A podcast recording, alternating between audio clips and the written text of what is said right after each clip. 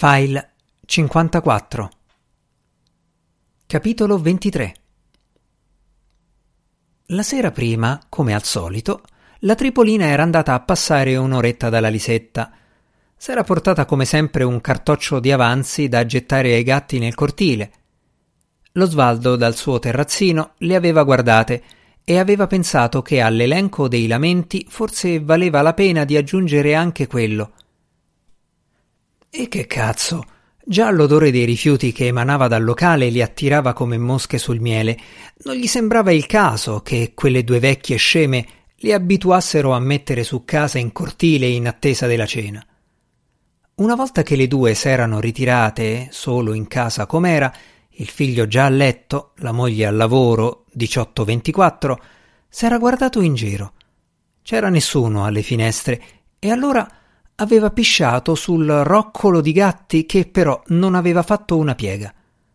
La Lisetta aveva detto che le sembrava di sentire rumore di pioggia. La Tripolina non aveva nemmeno sentito le parole della Lisetta. Erano rimaste lì in cucina per un'oretta, la Lisetta seduta a capotavola, la Tripolina di lato, quasi senza parlare. Ogni tanto una delle due tirava un bel sospiro e chiudeva dicendo e vabbè. Allora l'altra rispondeva Ma sì.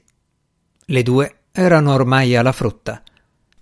Sospiri e mezze frasi erano la somma di tutto ciò che avevano da dirsi.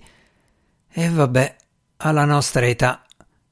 Ma sì, non possiamo lamentarci.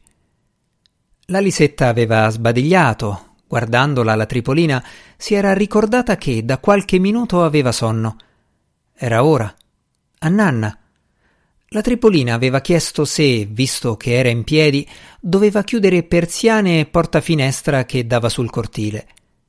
La Lisetta, grazie, ci penso io, senza muoversi però dalla sedia.